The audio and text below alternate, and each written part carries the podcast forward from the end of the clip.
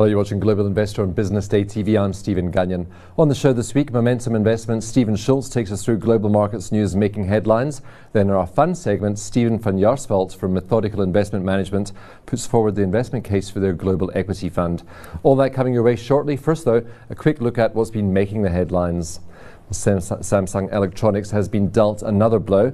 Its CEO, Kwon Oh-hyun, has resigned from the company, citing an unprecedented crisis.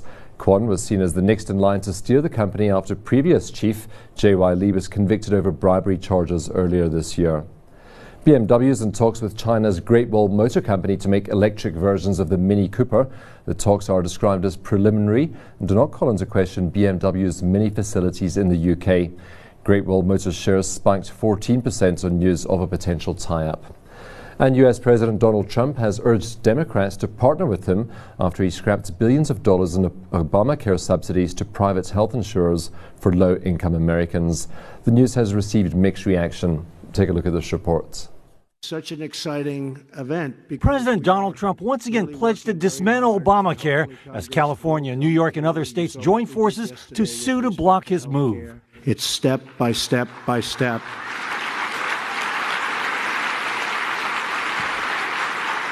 And that was a very big step yesterday. Another big step was taken the day before yesterday. And one by one, it's going to come down, and we're going to have great health care in our country.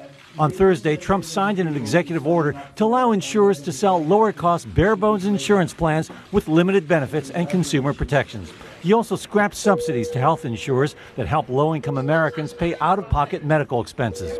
The National Association of Insurance Commissioners cried foul. It said Trump's move would jack up premiums for consumers by up to 15% in 2018 and slash payments to insurers by more than $1 billion. Consumer Unions, Betsy Imholz. Well, the past two days have really been a double blow to consumers on health care. Um, between yesterday's executive order um, and today's announcement about withholding of the cost sharing reduction payments, um, they really together destabilize the market incredibly, will raise prices, and not to mention all the confusion that it's created and the fear for consumers. Shares of health insurers and hospital shares fell. Centene and Tenet Healthcare were hard hit. Stephen Schultz from Momentum Investments joining me in studio now. Stephen, a very good evening. any concerns that Trump's move to dismantle Obamacare could have a detrimental effect on the, the healthcare sector in the US. Yeah, so, so Donald Trump's got this, this crazy gift of wherever he goes, he creates mixed reactions. Some cheer him, some hate him. Um, so it's probably a little bit early to say exactly what, what his move is, whether it's good or bad. And, and by the same measure, his tax reforms, he's put down a framework which appears to be saving corporates um, from 35% to 20%. And, and, rich people. Rich people, individuals, uh, simplification and reduction. But the real question there is, is um, who's going to fund it? So it looks like it's going to cost 2.2 trillion US dollars over a decade. Um, it could well have a secondary benefit for, for business, which is, which is obviously what he's hoping. Mm-hmm. Um, but therein lies the, the mixed reaction that you get to him, whether you buy in or not. Um, and very few people sit on the fence, unfortunately, with Donald Trump. So, so he's hoping that businesses would generate more revenue and thus Absolutely. pay more taxes even at a lower rate. Correct, correct. So boost competitiveness, boost the economy, boosts hiring, and, and ultimately feeds a, an upcycle. Um, but uh, unfortunately, what, what, we, what we don't tend to know upfront is whether that's going to succeed. It's one of those hindsight um, questionnaires that needs to be filled in later. So you're putting your money um, yeah. so, so look, I suppose on the on the monetary conversation, I, I don't know whether there's any superstitious viewers. Um, it's gone largely unnoticed, fortunately. Um, but today is the 30 anniversary, 30 year anniversary of, of Black Friday, um, which was in fact the, lo- the single largest drop um, on global exchanges. Um, and we saw, I think it was the US, Europe, and Asia alone drop about 23% in a single day. So that was largely ignored today, fortunately. Um, we saw a lot of positive sentiment, funny enough, coming out of global central bankers, of all people, um, who met at the IMF conference in, in Washington over the weekend. And I suppose there's a lot to cheer about in the global market at, at the moment. Um, we see corporate earnings are particularly robust. Um, we're looking at between the US and, and Europe somewhere between 11 and 14% growth for the current ca- calendar year. Uh, the Europe economy is, is absolutely booming. Uh, it's growing at the fastest pace in seven years at 2.2%. Um, we've seen emerging markets benefit over the past 12 months. Uh, emerging markets uh, average is up 31%, and developed markets trailing with a respectable 16% gain. Um, and I think what was the most interesting comment that I saw coming out of, of the meeting this weekend was the fact um, that of 192 countries in the world today, all but six of them are expected to post positive gains uh, GDP wise this, this current year. Even South Africa? Uh, South Africa is one barely. of them. Fortunately, we are one of them, but barely, yeah. So okay. certainly not the strongest emerging market. So the 30th anniversary of Black Friday, and yet um, markets don't seem worried about any of these events at all. So whether it's Donald Trump, whether it's Brexit, whether it's Austria's elections uh, this weekend, yeah. markets seem to be taking it in the stride. Do you think they're becoming too complacent? Yeah, look, I think there's there's definitely a, a bit of a dislocation if you were to watch um, news channels and see all the shocking headlines and all the risks on the horizon. Um, you'd be surprised to, to switch channels and see almost uniformly across all stock markets recording mm-hmm. new highs after new highs. Um, and that certainly does create a little bit of anxiety, or at least it should create some anxiety with global investors, in that it appears that there could be a little bit of complacency creeping in. Okay, um, you, you, sent us a graph of the VIX index, so if we pull up that graph, we can maybe see what you're talking about. Yes, absolutely. Um, over there. Um, I mean, what do you see as the big risks in the market at the moment? So there's a number of big risks. I suppose the, the, the, easiest risk to identify is the fact that we are, are so far into a global uh, bull market. I think we're 115 months in at the moment. What you're looking at on the screen right now in terms of VIX is the volatility index or Wall Street's fear gauge. The higher up the line goes, the more fear there is in the market, and you can see that that, that sharp spike in, in 2008 global financial crisis and again for the euro the euro crisis. Um, and I think what's what's most remarkable is where we find ourselves today. Um, over this 10 year period it, it, it's almost at record lows.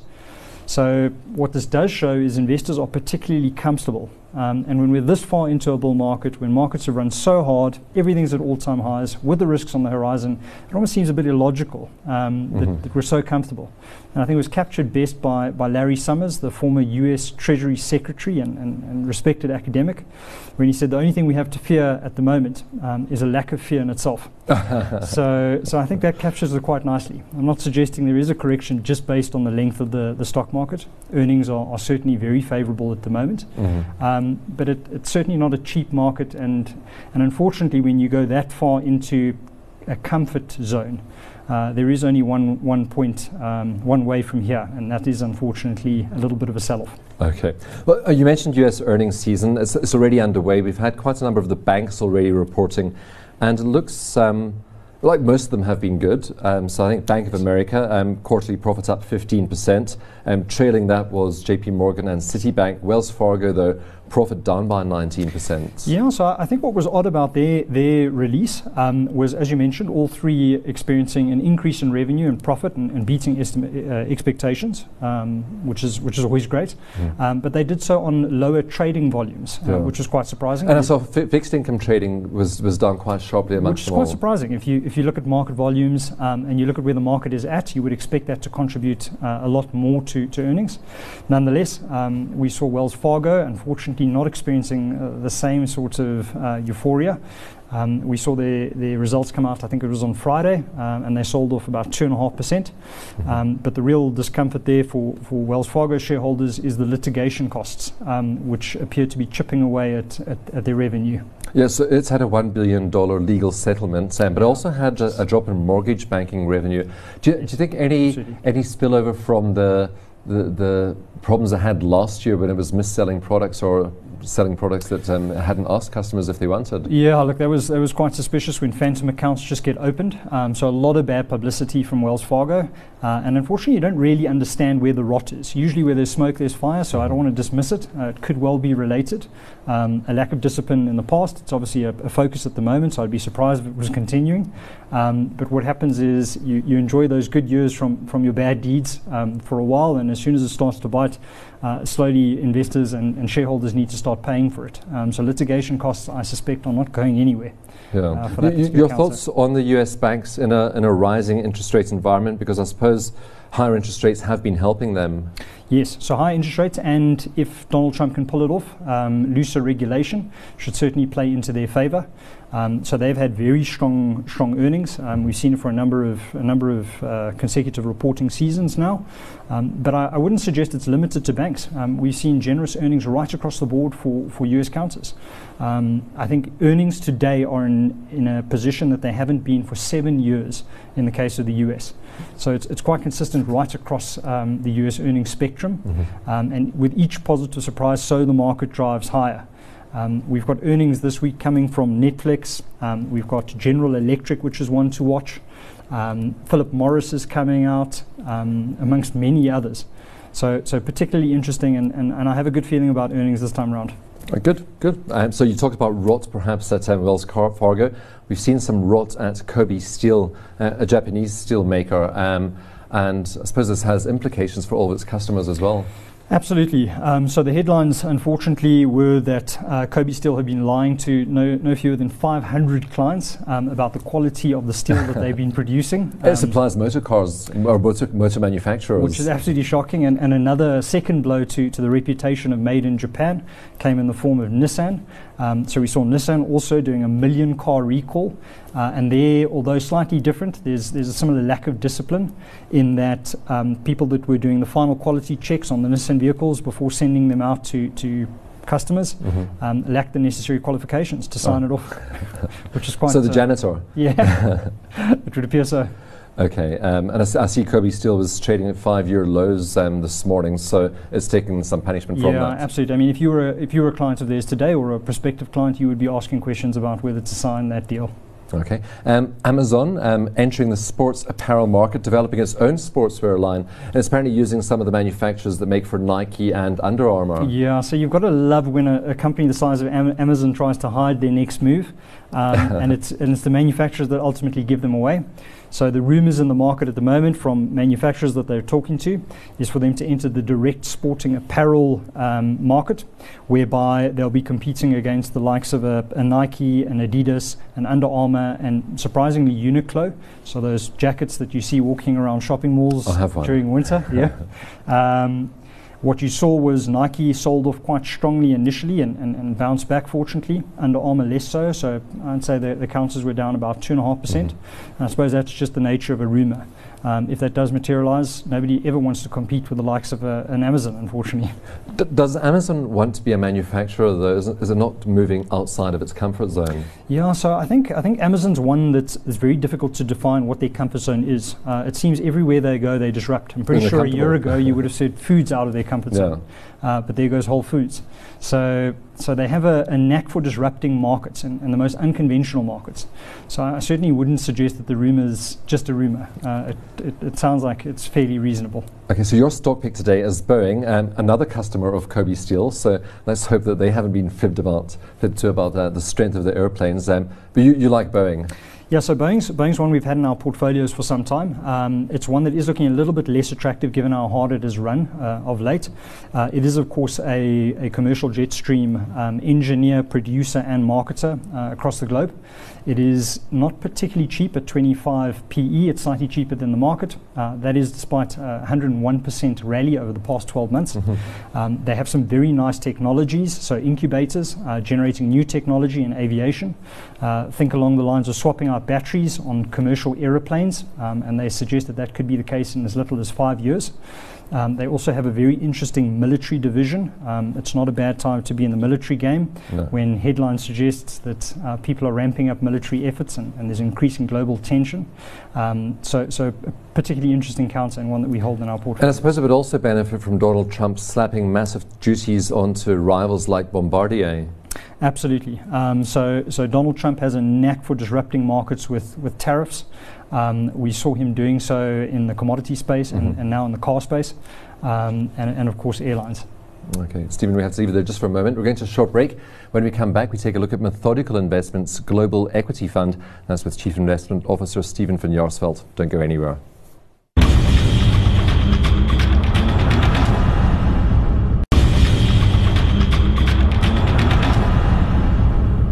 Welcome back. You're watching Global Investors. Still with me in studio, Stephen Schultz from Momentum Investments. We're also joined by Methodical Investment Management's CIO, Stephen van Jaarsveld, to state the investment case for their global equity fund. Um, so, all three Stephens tonight. um, Stephen uh, van Jaarsveld, Methodical uh, Investment Management, who, who are you? Um, uh, thanks, Stephen. The, the Methodical Investment Management, we are a systematic investment manager. And what that means is we follow a rules based approach when it comes to investing and finding opportunities in the market.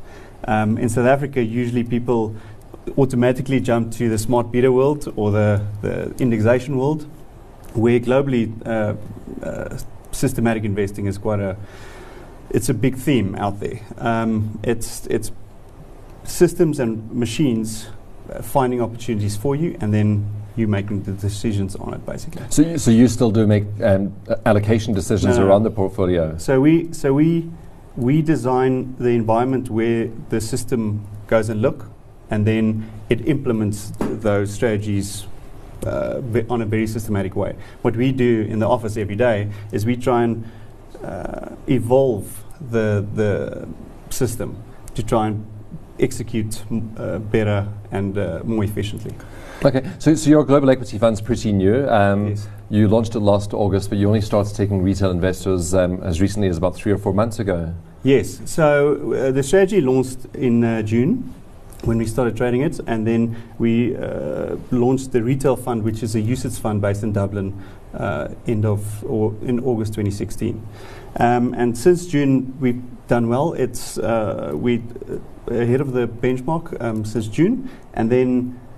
Uh, it's one thing to also mention is it's only a developed market fund. So we only invest if you look at the world map like this and you draw a line through the US, Europe, a little bit of the Asians and Australasia. That is our that is our universe. Why specifically those markets?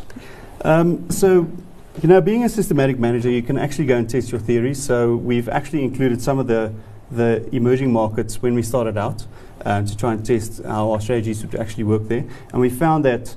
Emerging markets actually add a lot of volatility, especially from a currency point of view. As South Africans, we're quite used to currency volatility, but everyone writes in the UK when uh, the, Mm. the pound drops at 20%. So, um, from a return risk perspective, we've actually decided not to include EMs in there. And uh, you can get some EM exposure through your DM counters, like something like BMW has massive exposure to China, but it is a German listed company. Do you think that might put you at a disadvantage to your benchmark, which is the MSCI world, and would have some emerging markets, um, particularly when emerging markets do come back into favour and perhaps do well? It is uh, so being systematic. We rely on data, so we always. Uh, it takes a while for the ship to change. We always wait for uh, what they call um, published earnings. Um, so when only after earnings is published, then the portfolio readjusts itself. Um, and then usually when EMs do well, these counters within developed markets would tend to uh, that are exposed to emerging markets Okay. would tend to come into the portfolio more. Yeah. S- Stephen, your, your thoughts on systematic Yeah, um, look, so, so investing? am I correct in assuming that it's, it's largely an, a numbers driven algorithm game? Yes. Um, is there any layer of due diligence you do on the stocks? Is there something that could stick out from a model that just doesn't make you comfortable managing the portfolio? So when at, at Methodical, we've got a, a investment process where, in or a testing environment where we say, whenever we test a strategy, it has to work on everything in all markets over all sectors. We, we never do data fitting, so we never actually go into a sector and say we prefer mining stocks to be traded this way and banking stocks to be traded this way. It has to work uh, overall. So yes, sometimes we call them false signals. Uh, sometimes we do have false signals that enter the portfolio, but because it's a quite a large and diverse portfolio, um, these the, the false signals tend to fall out. We know exactly. We know our hit rate in the global space is about 59% of all the stocks we buy make money. So we we have designed a process to allocate more to the winners and less to losers. So Okay. you want to the false signals. You want to allocate as little as possible to them. So, how aligned are you in your asset allocation to the MSCI world? Because I see you're also overweight US equities, as, as the MSCI world would be. So yes, so uh, geographically we try and keep it pretty much on par. Um, we are a little bit overweight um, when it comes to Australia and Canada. Uh, our, ma- our models do really well there, and uh, it's a tactical decision from our side. Um, in the US, we're about 50, 50 to 55 percent allocated, depending on how well it does relative to the others. And then uh, Europe also, uh, the whole eurozone Stoxx 600 is uh, is the second largest at about 35 percent. Okay. And I see on a risk rating basis, you, you've rated it a 5 out of 7. Yes. Um, despite the fact that it's a pure equity fund. Yes. Um, what, is, what is the logic behind that? Are there, are there risk management mechanisms within the portfolio? Absolutely. So we've got two systems. We've got a system that we call Propel and a system that we call Navigate. Propel is our alpha model. It's the, it's the, it's the model that goes and finds opportunities in the market for us. Navigate is a, is a system that manages the risk for us. And how Navigate works, it upweights and downweights um, counters within the portfolio according to how uh, risky they are. And we measure risk on relative value. So, and when it talks, we talk about relative value, we talk about relative value to itself. So people get used to paying 180 multiple for something like Amazon or 120 multiple for a Naspers, but uh, something like a Sasol at a multiple of 20 might be quite rich, where something at, like an Naspers at a multiple of 80 might be quite cheap. Mm. Okay. Uh, I mean, some, some of the stocks that have cropped up in the top 10, and you, you don't have Amazon there or No, no. Facebook, so none of the FANGs in there. There's some interesting shares like Activision, Blizzard, and Micron.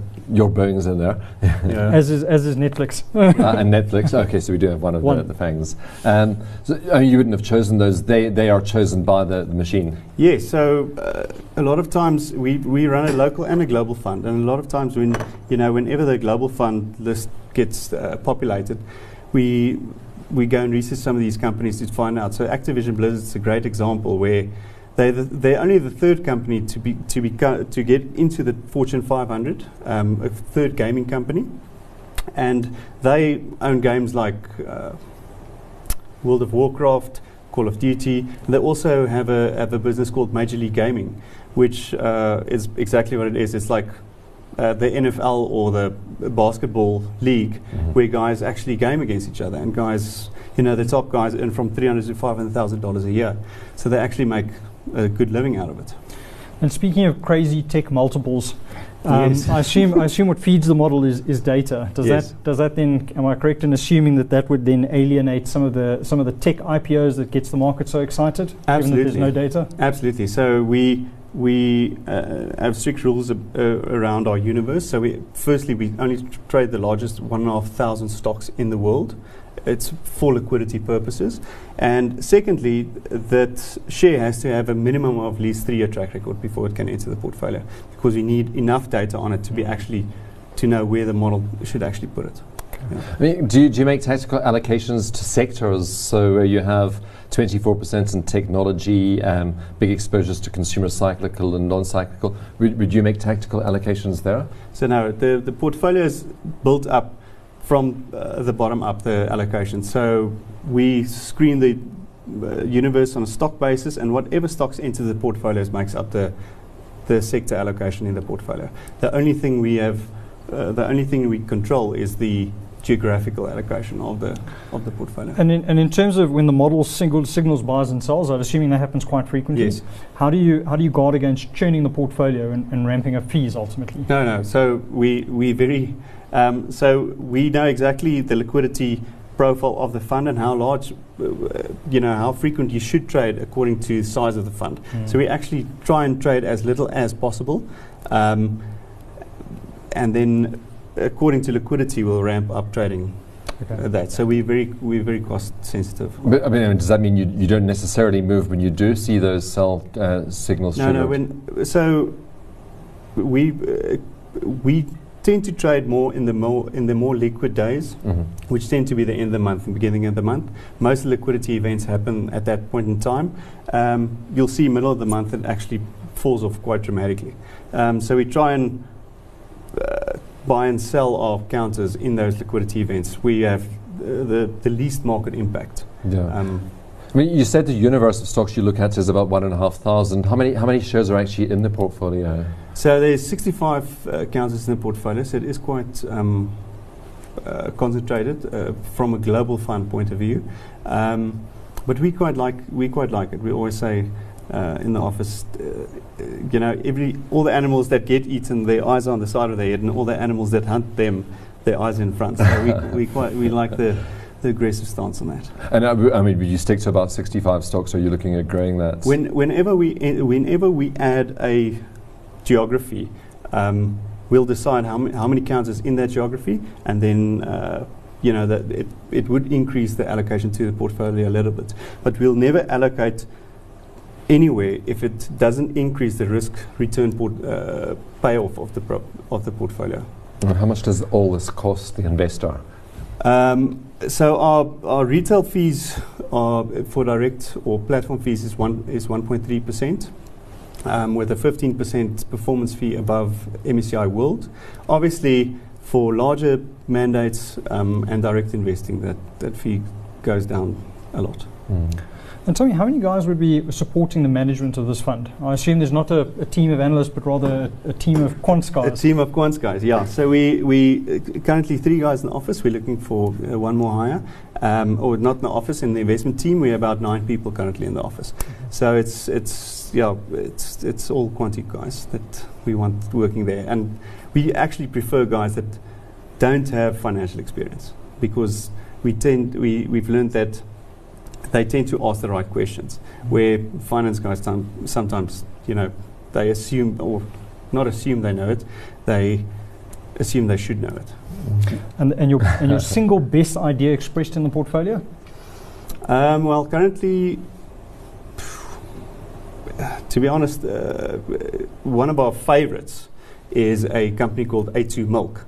Um, it's a Aussie, it's an Aussie business um, the guy studied at Cambridge and he found that there's two types of proteins in milk called A2 and A1. And um, A1 actually makes you uncomfortable. Some people are uncomfortable when they drink milk, excuse me. And um, so they've actually found some cows that actually only produce the A2 strand of milk, and they started a dairy from this. Today, that business is a 30, $33 million market cap business with 44 employees selling milk into the US, UK, China, Aussie, New Zealand, and it's uh, the share price was a dollar a year ago. It's seven dollars today.